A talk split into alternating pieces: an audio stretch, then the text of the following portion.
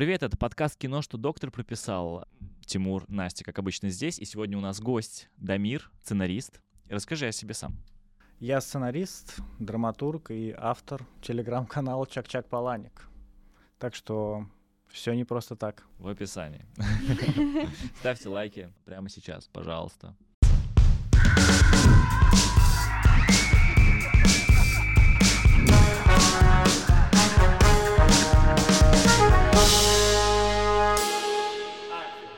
С Дамиром у нас просто удивительная история э, знакомства благодаря токсичному нетворкингу в телеграм-канале Макса Шишкина.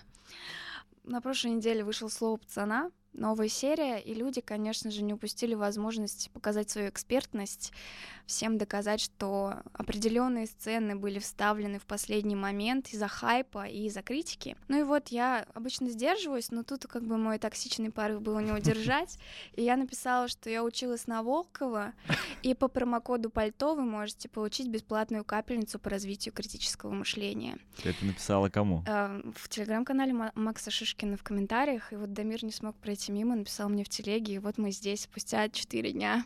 Ты ему Нет, написала я в ответ сначала на написал, да? что мы казанские должны держаться вместе. Чак Паланик, это же вот э, м, там, где Пауло Каэльо. Да, где-то там тоже, тоже эзотерика. Честно, для меня, нет, понятно, что «Бойцовский клуб», написанный тремя годами ранее, чем снят фильм, прекрасная книжка, судя по фильму, я не читал. А, Но, правда, в моей памяти, когда было модно читать Паулу Каэлью 11 минут там или что-то такое, «Алхимик», и еще рядом стоял Чак Паланик, вот у этих же девочек. А, Это, я, я не путаю ничего, это действительно так. Да, там еще была книга, по-моему, что-то с, с Про ветчиной. удушье что-то связанное. Бутерброд с ветчиной, СНАФ еще была книга прикольная. Очень классная, кстати. Всем рекомендую. Ну, Это, видимо, такие подборки для романтичных девочек. Да, для Да. романтичных девочек. А расскажи про свой канал немного и про то, чем ты занимаешься. Мы же знаем, что ты сценарист, но поведай людям про А, ну, себя, про свои конечно, проекты. конечно. Канал у меня существует полтора года.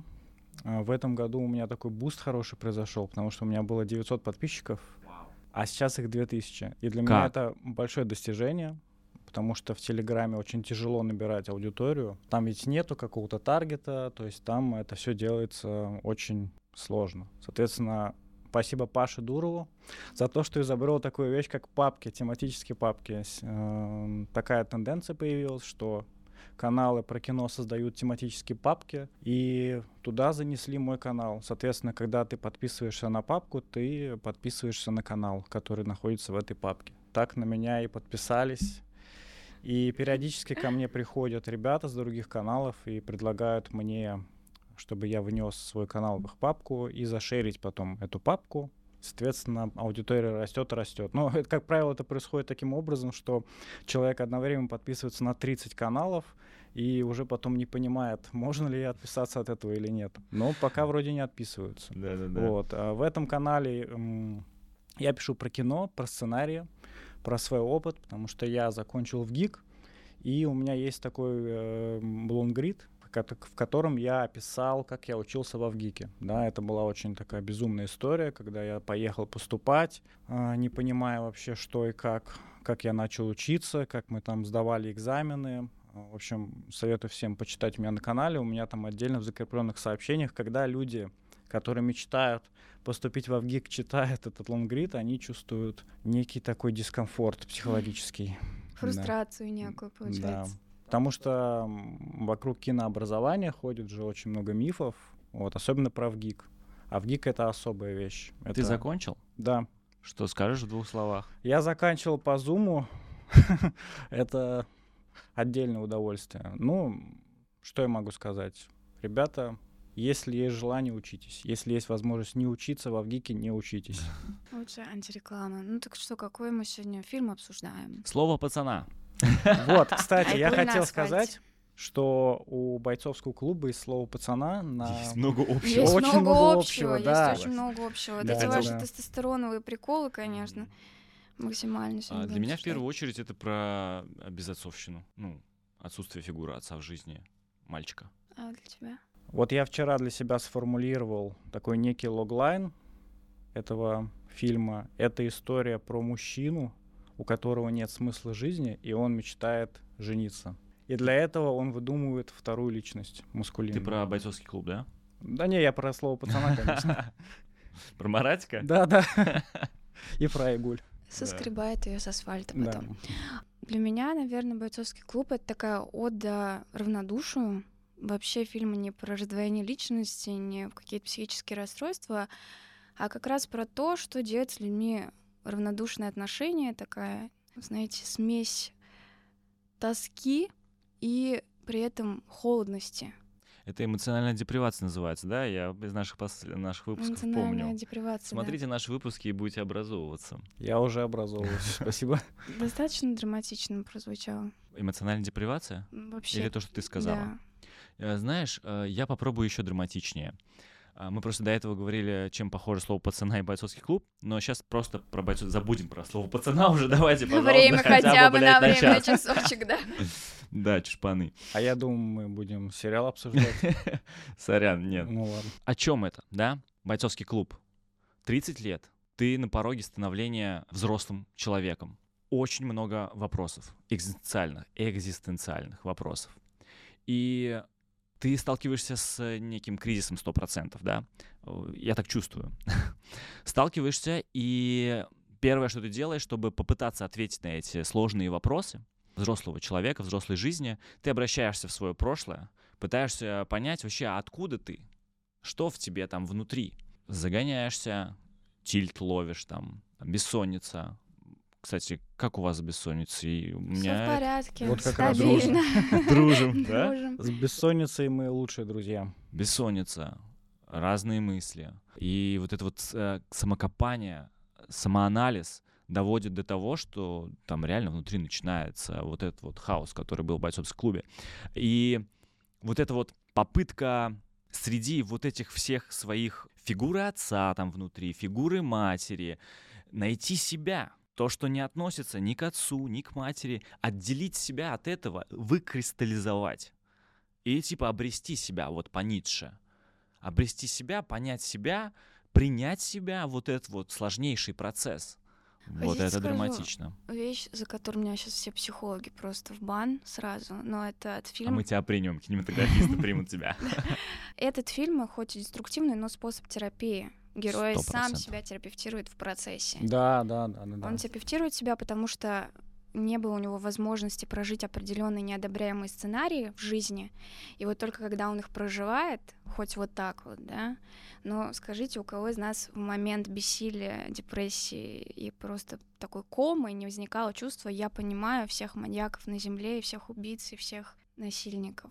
Вот у меня было такое, когда ты лежишь, вот не можешь встать, не хочешь есть, ты ничего не чувствуешь, тебе настолько больно, ты думаешь, я понимаю, почему они это делают. Потому что все это лишь попытка скрыться от этой невыносимой боли. Невыносимой боли, да.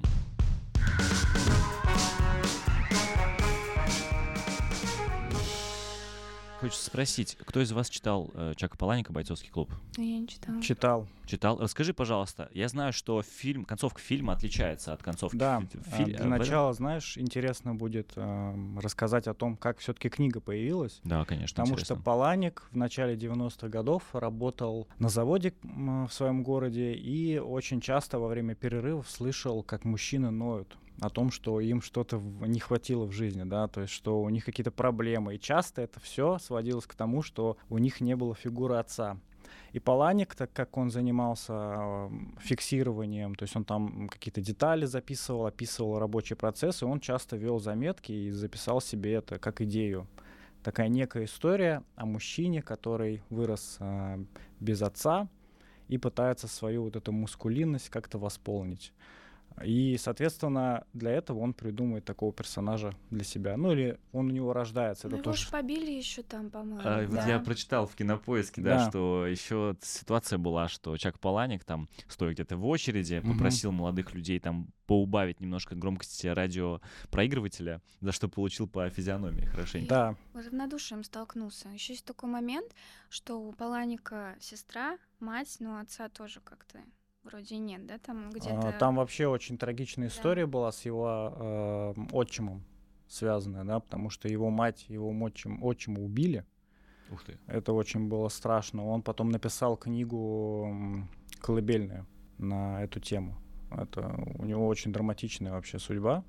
Ну, а Паланик — это автор, который, во-первых, э, вот этот вот тренд на субличности он как будто бы популяризировал, да, то есть вот мы, если помним какие-то классические фильмы американские про субличность, не знаю, там «Психа», например, да, Норман Бейтс, у него вот эта личность, да, это что-то очень страшное, то есть на это прям страшно смотреть, а Паланик это сделал просто как, ну, таким неким трендом. Этот троп, новый троп, который уже на самом деле не новый, а старый.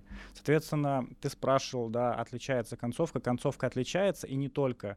То есть как будто бы есть немножко разные мотивы у Паланика книжка, она больше, наверное, про контркультурность какую-то, да, то есть там есть очень много а, стеба над современным и несовременным искусством, да, а Финчер пошел немного в другую сторону. Но главная, главная тема, да, которая оба ухватили, это именно вот эта мускулинность, да, сатира над токсичной маскулинностью. Угу. Мне кажется, что это немного автобиографичная книга Паланика том числе. О, а когда не автобиографичная? Потому что, а, ну, я чувствую там персонажей и, и мать, и сестру в этом фильме, но это чуть попозже, но все равно, кажется, есть такие пересечения. Стоит отметить, что Паланику многим писателям не нравится, как экранизируют их книги. Паланику очень понравилось, и он Концовка даже сказал, что да. концовка в фильме более удачная, чем в его книге. Финчер мрачный, неонуар, стильный, смерть, маньяки, стильный, да. красивый, эстетичный, интригующий. true, true crime. Сто Да. процентов. Благодаря А- нему мы любим фильмы про маньяков, убийц, детективы. Какой ваш любимый фильм Финчера? Наверное, исчезнувшая. Серьезно? Извини. Интересно. А это не его фильм? Это Его фильм, его фильм, да. Просто да, да. я считаю это самым не очень фильмом его. Ну, мне Ну, просто не нравится. Но это женская история, как бы, да, я понимаю. Не, это интересное кино, очень интересное кино. Да я шучу. Но Токсичная маскулинность во всей красе, ребят. Я вот сегодня- учебник Надо для было просто, вас. знаешь, пошутить и сказать, что это не его фильм. Да, да. Реакция была. Не надо хихикать, серьезные темы обсуждаем. Да, согл. серьезная тема. Так вот, любимые фильмы. Я разрываюсь между Зодиаком, потому что Зодиак это какое-то безумно страшное кино. И, наверное, все-таки бойцовский клуб и социальная сеть.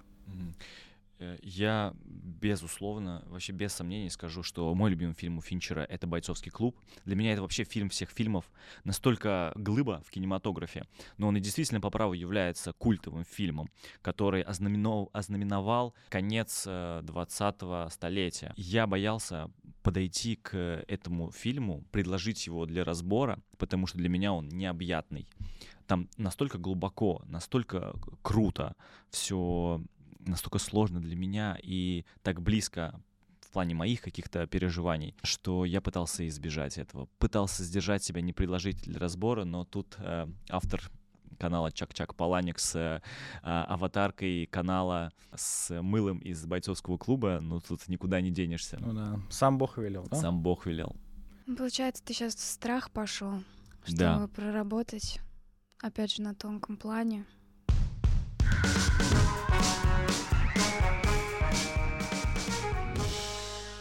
Чем вообще болеют сценаристы? Давайте поведайте нам, что у вас Ну, бессонницы чаще всего, я Ой, думаю. Бессонница и отсутствием мотивации. И тем, что ты пишешь сценарий, можешь полгода или год его писать, а потом ты его отдаешь, его читают пять минут и говорят, все говно, давай заново. Моя большая проблема а, в том, что я не могу определиться с выбором темы. Каждый раз, когда я нахожу тему для того, чтобы написать там э, свой короткий метр первый, я все время потом думаю, а это действительно, спрашиваю себя, действительно то, о чем я хочу снять свой первый короткий метр. И продолжаю думать дальше. Ищу, ищу, и вот я думаю, что как раз-таки о проблеме выбора и будет мой первый короткий метр. Но он уже на самом деле в процессе. так вышло. Бессонница, когда ты а, задаешься вопросом, а что если, и дальше поехали, и развиваешь а, либо события, которые могут развиться в будущем, и чаще всего ты развиваешь какие-то свои страхи, страшные сценарии, и это тебя завораживает, ты хочешь это экранизировать, посмотреть на это, либо разобраться в своем прошлом. Супер. А чем вам этот фильм помог? Может быть, в вашей какой-то работе он вам что-то подсказал? Или, может, на психологическом уровне для тебя, Дамир, как? Когда такие фильмы смотришь и такие книги читаешь, как «Бойцовский клуб», ты думаешь, ну вот человек, по сути, выстрелил. Про Финчера тоже можно сказать, что он как будто бы выстрелил с «Бойцовским клубом», потому что это такой большой, высокобюджетный на тот момент фильм — когда такое вот появляется, ты думаешь, ну вот как тебе дальше, как художнику, творить, когда ты такую планку сам себе задаешь? Согласен. Вот э, в данном случае это, конечно, больше к Паланику относится, потому что вот он, ты спросил, да, про выбор темы, а Паланик вообще с этим не парился, он понимал, он сам себе говорил и в интервью потом рассказывал, что такую книгу точно никогда не издадут, поэтому я могу писать что угодно, да, и он эту книгу издал за какие-то сущие там копейки, и потом понеслось. Соответственно, нам, наверное, надо себя отпускать и творить а там уже как-нибудь это творчество найдет. И вот именно это и дал мне фильм, понимание того, что такой величины и крутизны фильм как «Бойцовский клуб» был не так воспринят, как э, того стоил, того достоин. В время своего там, выхода в 99 году меня вдохновляет, что надо быть смелым в своем как бы, представлении того, как это должно выглядеть. И плевать уже. И если это действительно будет э, реальным отражением твоего видения, твоего художества, да, авторства, то рано или поздно он найдет свой отклик в сердцах. Может быть, реально ты... Я просто часто сталкиваюсь с мыслью о том, что буду не, не понят, кому это нужно. Но мне самому хочется об этом говорить.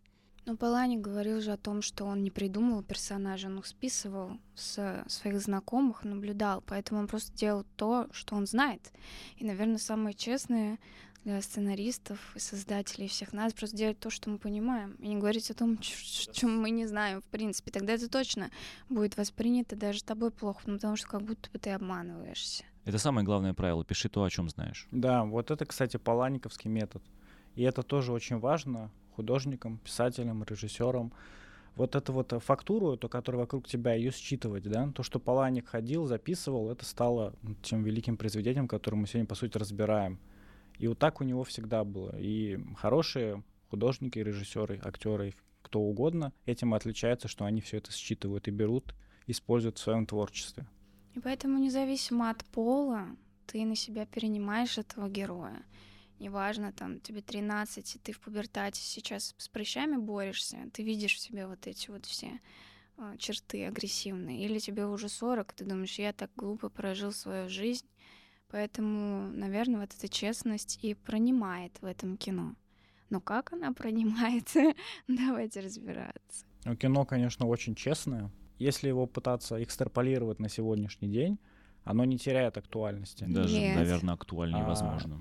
Там тоже задается такая планка, что вот-вот некое, некое что-то наступит, новая эпоха, то есть наступит 2000-е. Как будто бы человек всегда стоит на пороге каких-то изменений и ему всегда хочется эти изменения стригернуть, чтобы что-то произошло. Соответственно, у нас есть такой герой, некий персонаж Джек, его обычно все называют Джек, да, который находится в такой вот экзистенциальной пустоте. Он окружил себя предметами, у него нет смысла особого, ему хочется самого себя сподвигнуть на что-то, либо хочется, чтобы что-то изменилось. И вот он стоит э, на вот этом вот пороге изменений, и дальше начинается кино да, а есть такая теория, что Марла Зингер — это еще одна субличность персонажа. Я так думал, пока не посмотрел э, для записи подкаста еще раз этот фильм. Угу. Вот в голове у меня почему-то так от, отпечаталось, что мужское и женское начало в каждом из нас есть, и вот они, но все немножко не так оказалось, когда я посмотрел вот последний раз. Ну, я в ней вообще очень другой прообраз увидел. Например, мне кажется, это прообраз такой сестры сиблинга, который забирает внимание на себя родительской фигуры, и поэтому такие качели, агрессивный секс, как наказание сиблинга за то, что ты посмела появиться на свет и забирать мое внимание. Я тут для себя открыл такую новую историю, я как бы слышал про Эдипов комплекс, но я узнал, что есть негативный Эдипов комплекс. Это когда ты испытываешь любовь к родителю своего пола и как бы враждебность по отношению к родителю противоположного пола, как в нашем случае. Ему не хватает отца, он хочет отца, видеть его, быть с ним и проводить с ним время. Мать Марла, да, ну проекция матери Марла все-таки, она внимание этого отца Тайлера забирает себе. И вот происходит здесь вот это вот а, желание наказать, и вот то, что ты говоришь, ревность и зависть. Интересно, мы считаем то, что для меня про, про образ матери это точно Роберт Полсон. Он тоже, да, он тоже, 100%. да, изначально. А, я думаю, что про образ матери, фигуру матери это Роберт Полсон, потому что он в ее объять, в его, в его объятиях находит принятие, принятие, тепло, то самое тепло, которое должен был получить от матери, да. И именно в его объятиях он сбрасывает с себя это напряжение, у него восстанавливается сон. И потом, да. Но Марла, мне кажется, да, все-таки надо определиться с этим, что Марла это реальный персонаж. Вот мне, как зрителю, да. А, с такой гуманистической точки зрения, хочется, чтобы это был реальным персонажем, чтобы я видел, что в конце фильма герой обретает любовь так и есть. Я думаю, после моего последнего просмотра я именно так и считал и очень обрадовался тоже этому. Ну, потому что, ну, это слишком. Если все эти два персонажа, вот на, на этих двух вымышленных персонажах строился весь сюжет, а где здесь этот наш Джек Корнелиус Руперт и как его еще? Да, Марла — это реальный персонаж, с которой, с которой он находит любовь в конце, грубо ну, она говоря. единственная, с которой можно спалить контору, что что-то идет не так, потому да. что по ее фразам, по ее поведению понятно, что она она ну, прям подсвечивает эту штуку, только по ней очень внимательный зритель может понять, что... На самом деле очень внимательный зритель может понять, что что-то не так уже с первых минут, потому что там появляется Тайлер. Да, там таким, есть такие штучки. А, вставками. А, мы видим а, вставки короткие, мимолетные Тайлера в кадрах. Как, как вы это считываете? Что это такое? Почему? Это первый зов побуждения персонажа на то, чтобы что-то поменять. То есть вот эта некая личность. Опять же, как мне кажется, он сам создает эту личность, как некую Конечно. такую мотивацию. То есть это не то, чтобы какая-то прям психическая болезнь. И это первый зов, первый зов этого персонажа. И он, причем а, Марл ведь появляется раньше Тайлера, да? То есть они знакомятся, но а, герой как будто чувствует, что у него недостаточно мужественности, какой-то красоты, уверенности, чтобы побороться за Марлу. И тут появляется Тайлер. Там вообще есть очень логичная цепочка формирования психоза и диссоциации, если вот прям идти по ходу, по кадрам. На самом деле, что вначале происходит? Он очень персонифицирует вещи, он их наделяет близостью, любовью. Вещи для него — это та близкая семья, которая не причиняет боли и не отвергнет. Там потом приходит и просит помощи у психотерапевта, который самый вот ужасный психотерапевт — это вот такой. Это у вас плохо, вот идите рак яичек там посмотрите, вот там-то плохо. Человек не ищет поддержки, да, он, он ищет поддержки, поддержки, но не получает ее.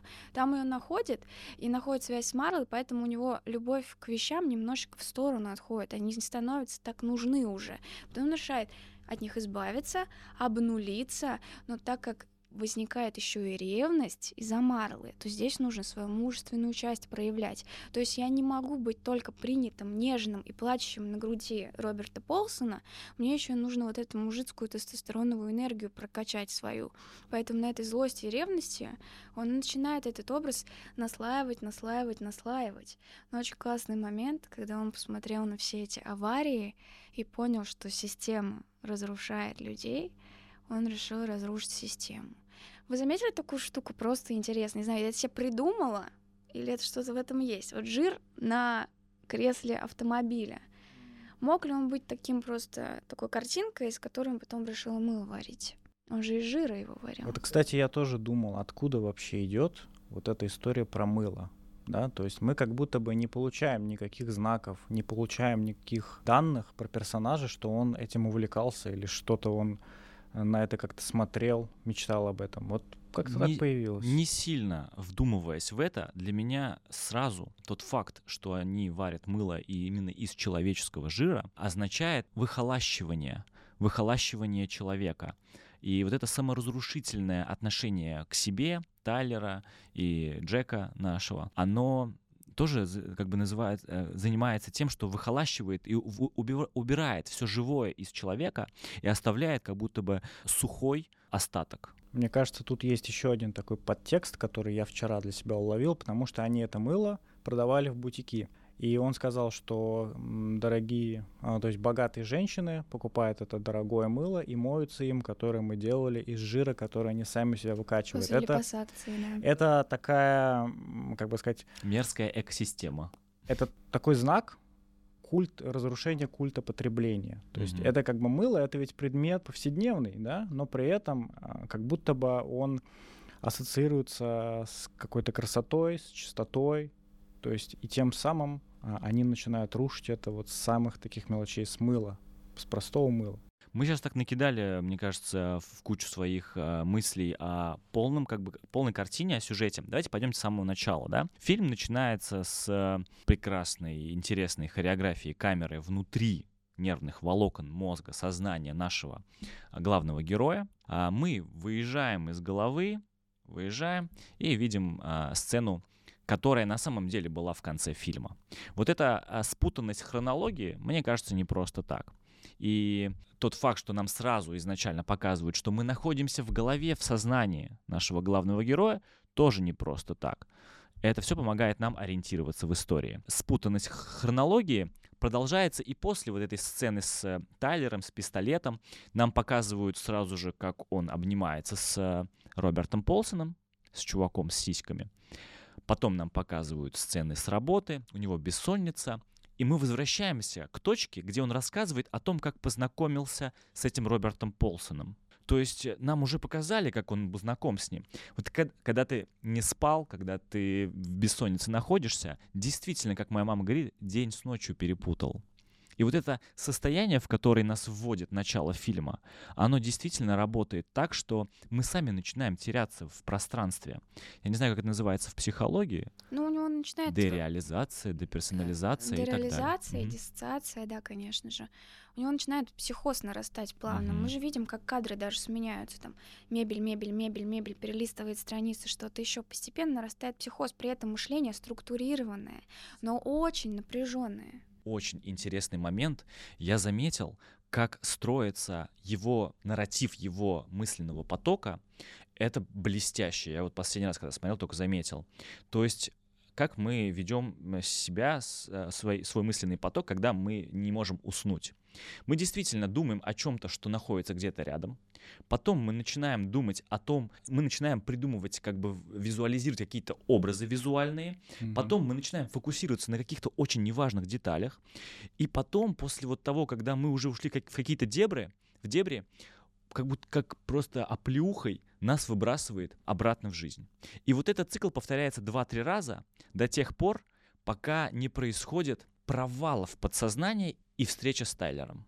Вот три раза он катается по этим качелям между своим сознанием, подсознанием, сознанием, подсознанием. И вот, вот, вот так вот, вот так вот. Это, это очень круто, реально. Все начало, вот это первое, первые там где-то 4, 5, 6, не знаю, сцен, они цикличны в плане его мысленного потока. Мне это очень понравилось. Прям да, он же еще говорит, круто. что как, все похоже на копию, снятую с копии, которая снята еще с одной копии. Это такая как будто бы визуализация бессонницы. То есть да.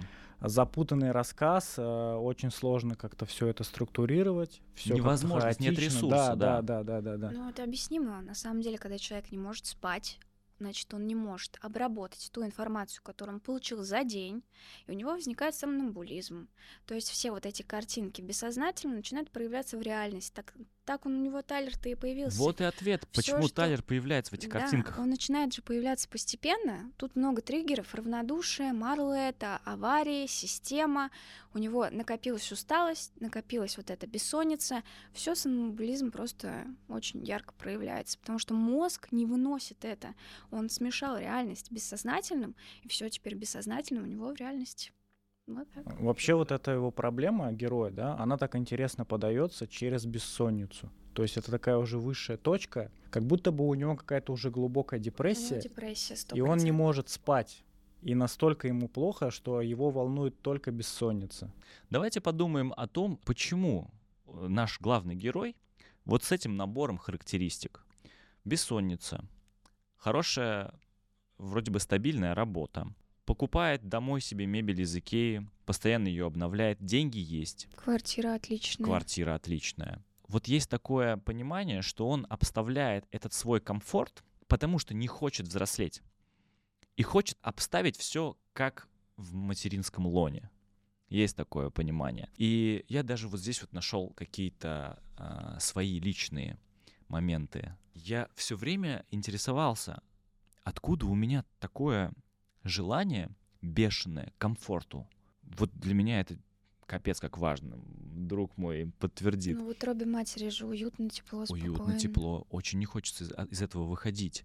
Вот, но, но выходить надо. Яппи называют таких вот клерков. Задротов? С, а? Задроты это типа? Задроты, которые живут э, такую беззаботную, казалось бы, жизнь на стабильной работе, не развиваются особо и занимаются вот этим вот потреблением, потреблением, потреблятством. И развития никакого не происходит, а личность внутри, она требует развития, она требует и катарсиса какого-то, и инициации какой-то, ну вот чтобы дальше развиваться и самореализовываться. Этого не происходит, поэтому это все начинает из него выходить, как мне кажется. Вы что думаете? А, вот мне интересно, да, почему? А, это, это, не- кстати, очень не похоже на самом деле на то, что Чехов описывал в своих произведениях. Такой некий класс людей, ну, мещанский класс, у которых нет особого смысла в жизни. У них есть все, целей А тоже кайфа нету. Да, кайфа нет вообще, да. И, соответственно, покупка нового стола это как какой-то челлендж или какая-то миссия на один день, да, Ну, то есть ты ее выполнил, да, наделение микросмыслами своей жизни, да, потому что глобального у него ничего нету. Он, там есть очень интересная сцена уже во втором акте, когда Тайлер принимает ванную, а Джек а, сидит обрабатывает рану, и они разговаривают о, м, о жизни и о том, что как бы мы мужчины, которых воспитали матери, поможет ли здесь другая женщина, на Мгм. что как бы, собственно, Джек и говорит, что мне уже за 30, и вообще пора бы уже жениться.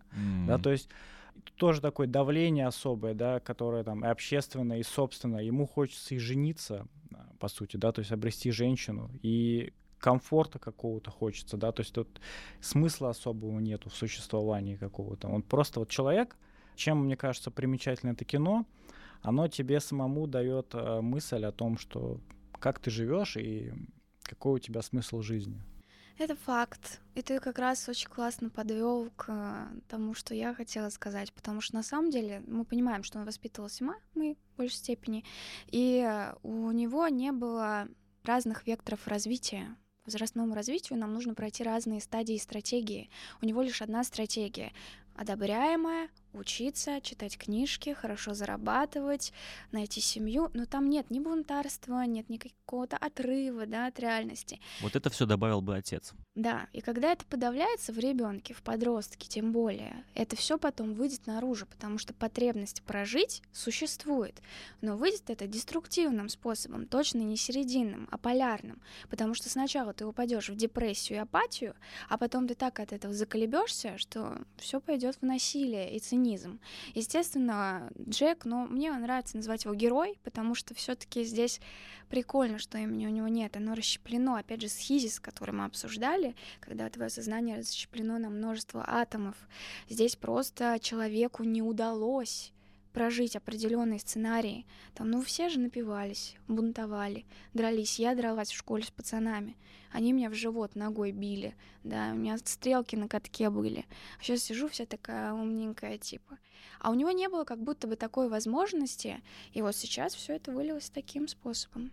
Мне кажется, поэтому. Я в, в школьные годы очень э, заострял свое внимание на ребятах вокруг меня, моих сверстниках, одноклассниках, которые росли без отца. Они для меня были очень интересными персонажами. Я со всеми имел э, с ними очень разные отношения, с кем-то дружил, а, с кем-то враждовал постоянно, но это точно была какая-то эмоциональная связь. Они были очень интересны, они были очень сложные. Я не понимал очень многих мотивов их поступков. Что-то из них вырывалось. Они часто превращались в какого-то животного, который вдруг разрушал все вокруг. Орал, кричал без повода даже иногда. Вот это я заметил даже уже в школьные годы. Влияние отсутствия отца на ребенка. Он хочет жениться. У него вроде все есть, он не может э, как бы понять, что ему надо, почему ему плохо. Он будто классный момент, когда там они что-то обсуждают опять. Типа, ты уже отучился в школе, ты отучился в университете, ты звонишь отцу, отец, что дальше? А он тебе говорит, я не знаю, женись, попробуй, может быть, здесь ты найдешь, типа, в чем забыться, понимаешь? Попробуй все это. Вот это вот потеря авторитета своего родителя тоже страшная штука. И примерно к 30 годам ты начинаешь осознавать, что не твой папа, не твоя мама не знают, как правильно. Они тоже первый раз эту жизнь живут. Так да, да, да, да. И, и тебе никто не скажет, как правильно. Тебе нужно будет рискнуть и пойти по пути неизвестности. А в этом-то и прикол. Сначала они тебе говорят, делай так, как я, потому что я лучше знаю, что тебе нужно. Да, да, а потом резко я не знаю. А потом давай-ка сам, да, Вперед! Да, да. И думаешь, а, а я все, я уже пропитался этой инфантильной историей. Мне уже привычно, что за меня все решает. Мне уже привычно жить вот в этом, да, идеале в каком-то, где хорошая квартира, хороший заработок, но нет каких-то ответвлений. Вот. Итак. Что, у всех так было, да? Он хочет жениться, встречает Марлу. В отличие от многих других персонажей в его жизни, он как бы начинает бежать за ней. А потом в конце он вообще говорит, давай номерами обменяемся. Зачем? Ну, там, мало ли, уже все, она зацепила его. Во-первых, почему зацепила? Во-вторых, кто мешает им обрести счастье? Кстати, интересный вопрос, почему она его зацепила, да? Она ведь такая очень нестандартная женщина. Она вся такая себя дерзкая, у нее тоже есть какие-то проявления мускулинности, она тоже как будто бы социально не вписывается, да, то есть вот она очень себя ведет э, социопатично, очень... Э, а вот у меня лично восприятие, я бы в такую женщину точно не влюбился. Ну, она очень пугающая. Кто есть, знает, подожди. Вот, она... Да. Мальчик мой. Давайте закурим, да? Так вот, она, а, вот это интересно, да, то есть она выглядит авторитетнее его, сильнее его. Он на ее фоне смотрится очень слабо, да, то есть если мы говорим о каких-то гендерных стереотипах. Но при этом она привлекает его внимание, да, и он пытается сам с ней познакомиться поначалу, но как будто бы дальше... Хотя ему это не свойственно. Да, он дальше, ну дальше он как будто бы не понимает, что ему делать, то есть, ну как бы он получил этот номер телефона, ну, кстати, не дал, он не написал свое имя на телефоне, да, она же у него спросила, ну как тебя зовут-то вообще-то? Но он вне себя видит, а, а она та, кому одобрение не нужно, а ему нужно. И он что-то не понимает, так как это одобрение не нужно. Вы что? И от мужчин тем более одобрение. Я хочу тебя раскусить, понять, и поэтому тебя потом жестко будут так трахать и наказывать за то, что ты такая смелая. Как-то так. Сцена, где на кухне у Тайлера они обсуждают, и наш герой э, Джек задает вопрос, почему слабые тянутся к сильным, я не понимаю. И здесь она ему отвечает, так ты такой же. Он говорит, он отвечает, «Э, нет, у нас по-другому. Она такая, у нас это с кем? И он уходит туда, к двери в подвал, на цокольный этаж. Это его подсознание. Он открывает дверь, и подсознание ему там Тайлер из, из э, цокольного этажа подсказывает, что ей отвечать, как да. с ней говорить. То есть, да, она сильная персона, сильная личность, он к ней именно поэтому тянется, Почему? Потому что в любом случае на женщину в первую очередь ложится, ну, если, наверное, неправильные какие-то, ну, то, что неправильные, нездоровые отношения или чаще всего так бывает, я думаю. Когда а ложится на вот девушку... Прости, проед... что перебиваю. Ага. А вот у них все-таки нездоровые же отношения. Ну, то есть все, что нам мы видим. Вот смотри, когда я думаю, что когда на женщину ложится проект, накладывается проекция матери, это уже не очень здоровая тема, мне кажется. Все-таки ты должен влюби... отпустить эту проекцию фигуру матери, не накладывать ее на всех своих женщин и обрести как бы новую женщину для себя уже, не для отца внутри себя и так далее. Но то, что на Марлу а, накладывается проекция матери, для меня это очевидно. Во-первых, когда он встречает ее, он берет ее за шкирку и как будто бы своей матери кричит, мне это нужно, а ты типа, здесь симулируешь и гастролируешь, как будто пытается добиться от матери того тепла, которое она там ему не додала. А потом еще сцена, когда они пошли э, в этот в прачечную, Это прям вот как будто они дома, она из стиралки там достает вещи, они как дома общаются, он прям жалуется, там, там пытается вытребовать, э, от, потребовать э, что-то от нее, какого-то тепла, какого-то понимания. Она ему этого не дает. Как женщина, как одинокая женщина, как вдова там и так далее. Нет, не вдова, она просто без мужа. Вот. Ну и самое блестящее, что я для себя интерпретировал, когда они начинают с этой Марлой делить вот эти вот болячки, для меня это вырисовывается в картину того, что вот внутри нас есть, да, и мужское, и женское начало, и там в этом женском начале есть часть от матери, в мужском часть от отца, и вот что касается матери, там есть ее какие-то травмы, набор какой-то, букетик трав, и у тебя есть свой какой-то набор. И вот это вот отделить, отдифференцировать, что является ее болячками, ее травмами, и чтобы это с ней и осталось, не перешло на тебя, а что является твоим. И вот там, где они делят, типа, давай мне рак кишечника, мне там рак яичек, а тебе вот это, вот это, я вот для себя это так интерпретировал. Если это так, ну, работает для вас, я бы мог сказать, что это похоже на то, что личное пространство делят в отношениях. Да? Каждый что-то для себя берет, получается поровну. Хотя, по-моему, она себе больше чуть-чуть взяла. Не, по-моему, все-таки поровну там, да. Поровну, угу. да. Вот они поделили это личное пространство в отношениях. У них же нет имущества. Границы, да, да обозначили да, да, какие-то. Да, да. Что скажешь, Настя? Ну, я не... Имеете право. Ну, у кого какие травмы, уж кто что видит. Да, да, да. Ну, я понимаю, да, что самое очевидное, конечно, что это интерпретация матери, но я думаю, что не только ее. Все слишком намешано там. Там вообще женская фигура это одно, мужская это другое. В Марли тоже очень много мужского на самом деле. Он же с ней соперничать начинает, соревноваться. Не приходи, начинает злиться. На этой злости он там едет, э, видит. У него как раз после того, как он с ней поконфликтовал и поделил, у него это же начало еще больше нарастать. И Тайлер-то как раз там очень рядом появляется после этого. Потому что он столкнулся с соревнованием. Он очень давно ни с кем не соревновался. Это ему, ему, ему не хватало этого, ему да? не хватало, конечно. И он увидел систему, которая убивает, он увидел человека, который забирает внимание. Ну все, ребят, пора пора план разгром создавать, потому что, ну, увидьте вы меня уже, наконец-то. Хочется создать что-то такое, чтобы Бог увидел, отец увидел, мать увидела.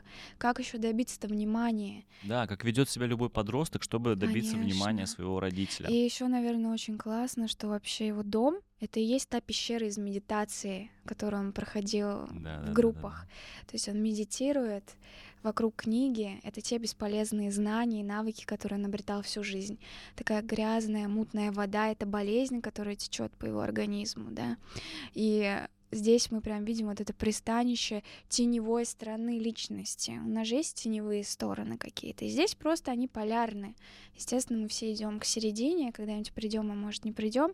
Но очень классно, что дом это такое бессознательное. Мне понравилась метафора. А, это родительский дом для меня. Это очень э, круто. Родительский дом. Да, да, да. Ну там мама с папой где-то в соседней комнате ругаются или ебутся, непонятно. А ты как бы сидишь в своей комнате и испытываешь что-то странное внутри. Это для меня родительский дом. Он еще такой большой, такой, знаешь, из э, фильма «Мама», Uh-huh. с Дженнифер Лоуренс, э, Хавьер Бардемом, Ой, как да, уж там да, его, да.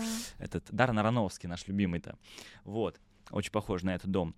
А, очень прикольная деталь. В комнате, где спит наш герой, Джек, есть камин, и, казалось бы, в этом доме, в родительском доме, должно быть тепло, должен работать этот камин, а этот камин ни хрена не работает, он как бы давно уже там золой покрывшийся.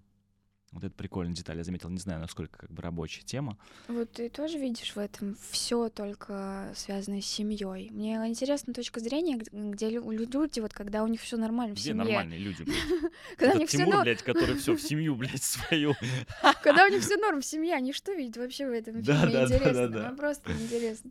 Мне кажется, что этот дом — это такая точка, который его заставляет идти Тайлер. Потому что Тайлер сказал, ты должен отказаться от всего чтобы освободиться, да, то есть это абсолютно не то место, где они с Марлем могут семью построить, да, то есть они, собственно, ну, Марла, она же приходит туда, она там не живет, Слушай, круто, действительно, они там не могут построить семью. Да. Но там нет ей места. Там нет ей места. Да, и как это, кстати, вот этот дом, просто хочу сказать, что он ощущается настолько вот через кадр передается вот эта атмосфера, запах, кадр, то есть краска, да, то есть все это прям чувствуется. Тебе не хочется там находиться, и Тайлер как будто бы его заставляет, он Надо. заставляет его там находиться. Надо. Не просто так, встретив Марлу, ощутив свою несостоятельность какую-то, невозможность, да, он встречает Тайлера, потому что нужно, как Настя мне говорит часто, проиграть еще раз и еще раз, пока ты не поймешь сценарий из детства. Еще раз, чтобы тебя бросил отец. Что и происходит. Они встречаются с Тайлером, он видит в нем и себя того, какого хотел бы видеть, и отчасти э, фигуру отца. И они, что мне нравится, тоже интересный момент, вместе, партнерами, как партнеры строят классный бизнес, по сути. Ну, такой, организацию.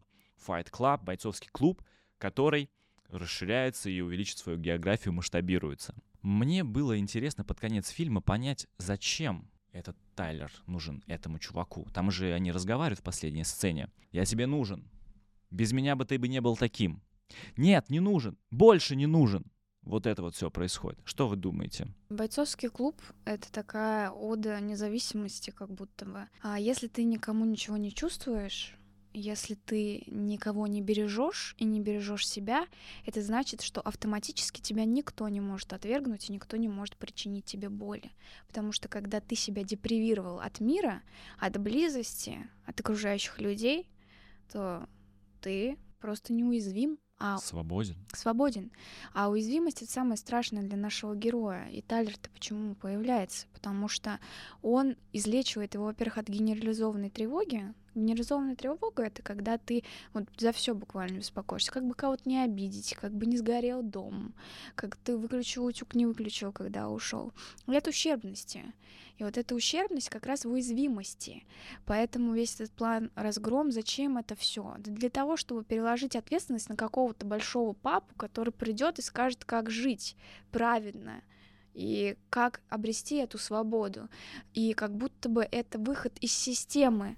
Но только, к сожалению, это опять та же система, только еще хуже, с насилием, с желанием уничтожить все красивое, все эстетичное, что создается людьми.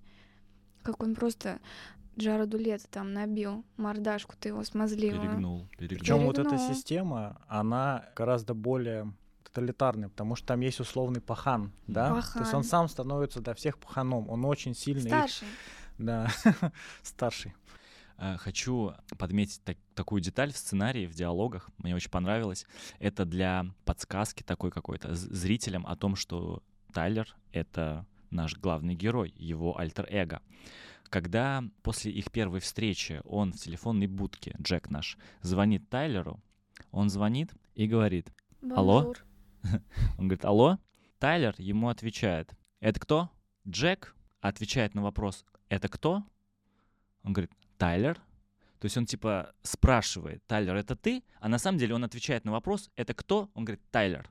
Это первое. Второе интересное. Вот когда они находятся у себя в подвале в бойцовском клубе, к ним спускается какой-то чувачок и типа спрашивает, кто такие, что вы здесь делаете, да? Когда вот этот вот чувачок жирный, который Мгм. пришел, спустился, разговаривает с Тайлером, нам показывают, что Тайлер стоит позади этого нашего главного героя Джека. И то есть, ну, по сути, он разговаривает с Джеком. Да, отвечает Тайлер символически, но общение, как монтажно, да, через восьмерку, идет с Джеком. Вот это интересный момент.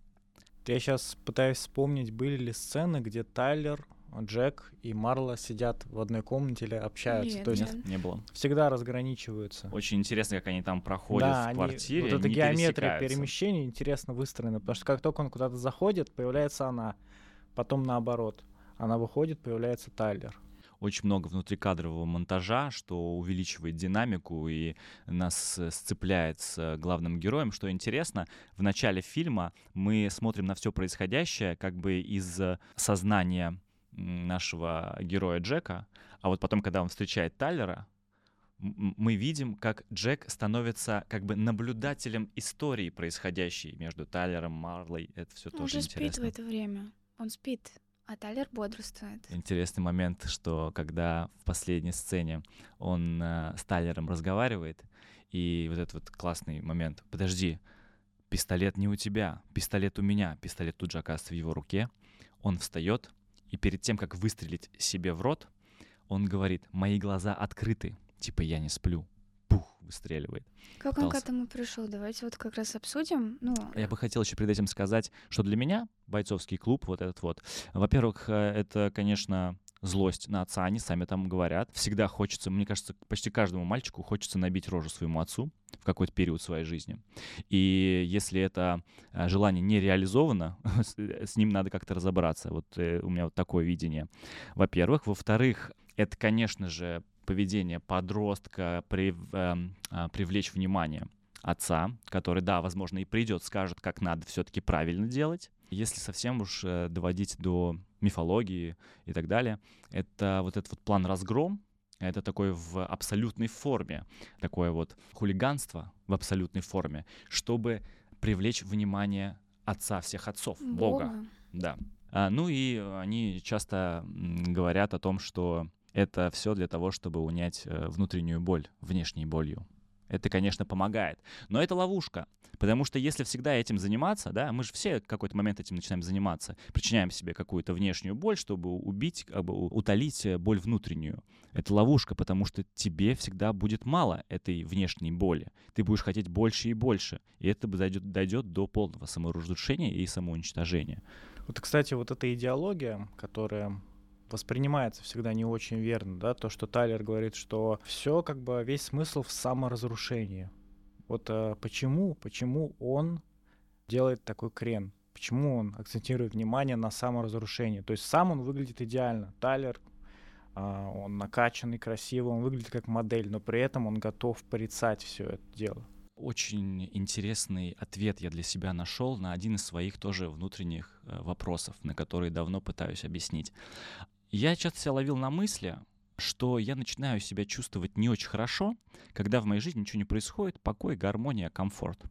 Я помню, прям стою на балконе, курю и думаю, блядь, какого хрена ничего не происходит?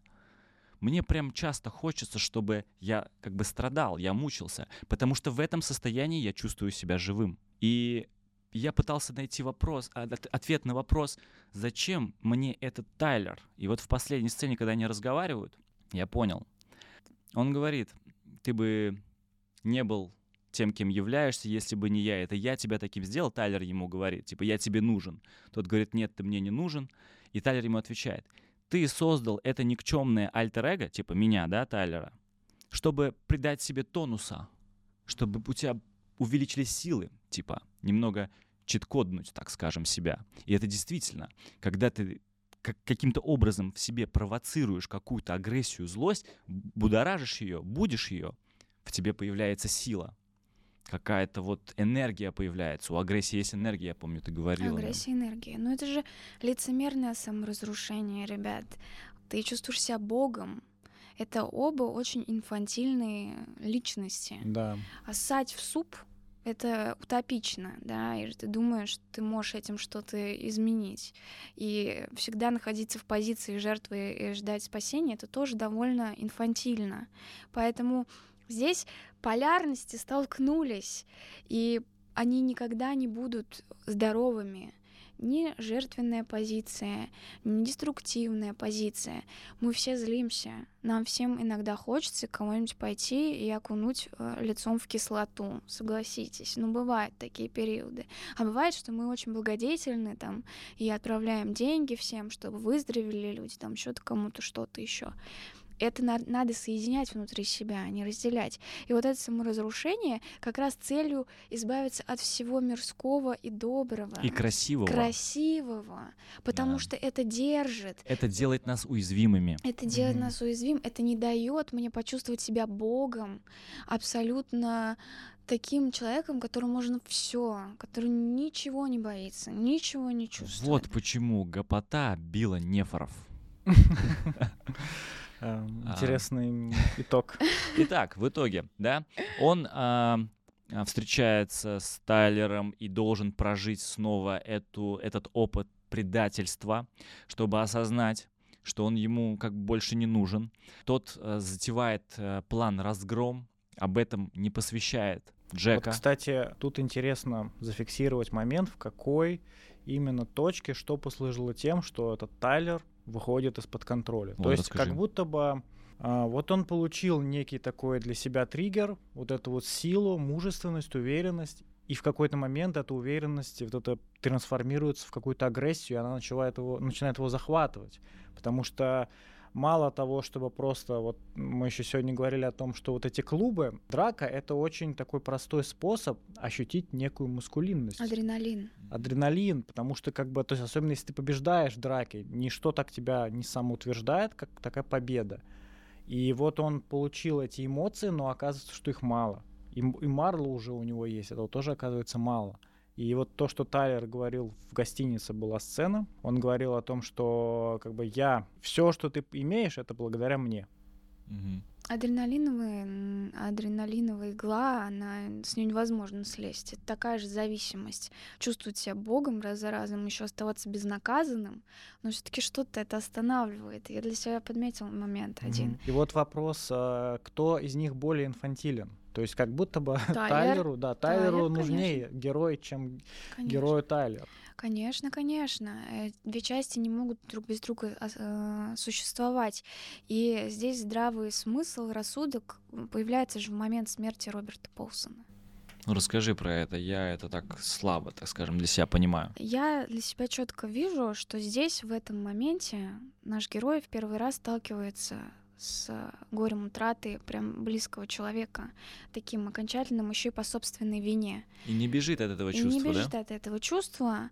И тут э, для него, мне кажется, начинает возникать вот эта вот вся такая коллаборация всех своих родственников в одном человеке, знаете. И он видит, что вот все это здесь. И здесь я все это прожил. И как будто бы его смерть и запустил эту проработку травмы. Я побунтовал, я пожил в роскошной квартире, я жестко оттрахал женщину, наказал ее, покатал на качелях, мне поклоняются абсолютно все, а итог-то что? Смерть. И я умру тоже. И мне страшно И умереть. здесь все обретает свою ценность. Да. И, э, И он пытается это теперь спасти. он пытается спасти то, что он создал близкое для себя и Марлу, и Он берет Роберта. ответственность Он на берет себя. ответственность на себя, что это все из-за меня, он идет признаваться. А тот инфантильный Тайлер говорил, отрежьте мне яйца, если я в этом признаюсь. М. То есть, не-не-не, я не виноват. И смерть, это конечно мужское, же, да, не признаться, чтобы сохранить свои яйца. Пацаны не извиняются. Пацаны не извиняются. Вот оно, пришли мы. Конечно. Это И- подводка была, да? Вот теперь начинается подкаст «Слово пацана». И смерть, естественно, запускает ответственность. Но это же самый страшный экзистенциальный вопрос. Ну, смотрите, как классно кольцо. Не знаю, в чем смысл жизни, и вдруг сталкиваюсь со смертью. Опа, вот и смысл. Вот Уже какая-то экзистенциальная философия. Экзистенциальная философия началась. Он, при, он принимает ответственность, он принимает и говорит, что да, я виноват, я все это придумал, я все это затеял, но сейчас я могу это остановить. Пистолет у меня в руке, мои глаза открыты, выстреливает, избавляется от Тайлера, тут же появляется Марла. И самое классное, самое классное, что когда все-таки разгром входит в действие, все начинает взрываться, он не бежит, не прячется, он хватает Марлу за руку. Да, мужской поступок. Мужской поступок, он становится мужчиной. Вот, кстати, что интересно мне всегда было, я вчера еще, когда пересматривал, обратил на это внимание. Он что делает? Он засовывает пистолет себе в рот и как будто бы повреждает себе голосовые связки. О, интересно. То есть он лишает Тайлера голоса, А, класс. Получается. У меня мурашки пошли. Да, тоже, тоже, Да, тоже. прикольно. Да, ведь мужественность, она не только в тестостероновом вот этом апофеозе, а еще и в нужный момент взять за руку человека, обнять. Да. Он учится этому у Роберта Полсона. Казалось бы. Ну да, он, он же всему у матери научился. Но мать не научит быть мужчиной, да, только он сам может себя научить быть мужчиной. Главный герой фильма Роберт Полсон. Серьезно? Вы реально? Конечно, все благодаря нему. Посмотрите, и принятие получил. Вот смотрите, какова ценность поддержки и принятия. Буквально М. человек его спас. Буквально. Во-первых, он первый, кто вот этот контакт Блин, близкий реально. ему дал, и он перестал персофи- персо... Блин, какое слово? Персонифицировать вещи, перестал наделять их особым смыслом, а потом его смерть вот эта благородная, его разум ему вернуло. Они же еще дрались вместе, и потом, когда они уходили из этого бара, как он его, а, вот этот Роберт, обнимал героя. Говорит, ну все нормально, я тебя не сильно, да, задел. Тоже так по-доброму. Знаете, почувствовать первый раз тепло. Настоящая близость там, да, такая хорошая. Да. Когда он стоит возле дома на крыльце, Тайлер ему говорит, ты слишком жирный там или старый, уходи. Он начинает уходить, Да. его останавливает. Нет, он специально так, типа, оставайся. Это мило. Ну, потому это что с мило. Марл-то он тоже обслуживает свою травму. Марл тоже не в себе девчонка, как ты правильно заметила. Сможет ли он быть счастлив с Марлой? Не знаю. Я тоже. А Мы, кстати, пришли к тому, что концовка ведь другая в фильме. А, да. Да, а в книге ведь все гораздо хуже. Расскажи. да. Тайлер, Джек или безымянный герой оказывается в психбольнице, да, и есть некий намек, что Тайлер как будто бы там вернется. А здесь Финчер меняет концовку. Он, И дает надежду. да, дает надежду. И, ну, тут мало того, что там взрываются небоскребы, это вообще отдельная просто тема для обсуждения. А, Он дает надежду и объединяет героя с Марлой. То есть они остаются вместе. И он говорит, Круто. все хорошо будет. Вот теперь все будет хорошо. Круто. Вот этим меня и обнадеживает этот фильм, что можно, можно, с- вот Можно? этот вот внутренний свой кризис около 30 лет, э, вот эти вопросы, Да ну как-то с ними 30, порешаться. слушай. Ну не только в Ну, 30. наверное, не только, да. Не только. С таким состоянием можно столкнуться. Можно лежать также в апатии, в бессоннице и хотеть потом всех уничтожить. Ну, дети идут в школу стрелять. Почему? Кстати, это как-то связано с э, и выходом фильма, по-моему. Слушай, Колумбайн, вот эта вся история была, тоже совпала. Как-то все это прям...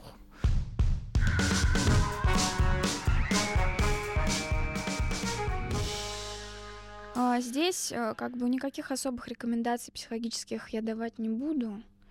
И, пожалуйста, перестаньте в себе искать только биполярки. Очень прошу. Слишком уж эта тема сейчас на хайпе, и нет у вас... Даже у него не биполярка, у него диссоциация на фоне острого депрессивного такого психоза. Внимание к себе и внимание к тем, кто рядом. Мне кажется, я все-таки сегодня смогу уснуть. Мне кажется, у нас неплохо получилось разобрать фильм. Я так боялся, а вроде удалось. С отличной компанией. Спасибо вам, ребята. Спасибо тебе. Спасибо тебе, что пришел к нам. Вам спасибо, Спасибо. что позвали. Может Было быть, я тоже посплю хорошо. А может быть, еще раз пересмотрю бойцовский клуб. Подписывайтесь на канал а, Чак-Чак Паланик. Подписывайтесь на наш канал «Кино, что доктор прописал». И смотрите, кино, оно лечит. А, Лучше, чем а, книжки. Пользуясь случаем, передаю привет своему коллеге Радмиру. Радмир, ты доволен? Радмир, выложи это у себя Выложи, да. и отметь наши каналы. Пусть подписываются. Радмир, свяжись с нами. Твои 10 с половиной человек нам нужны.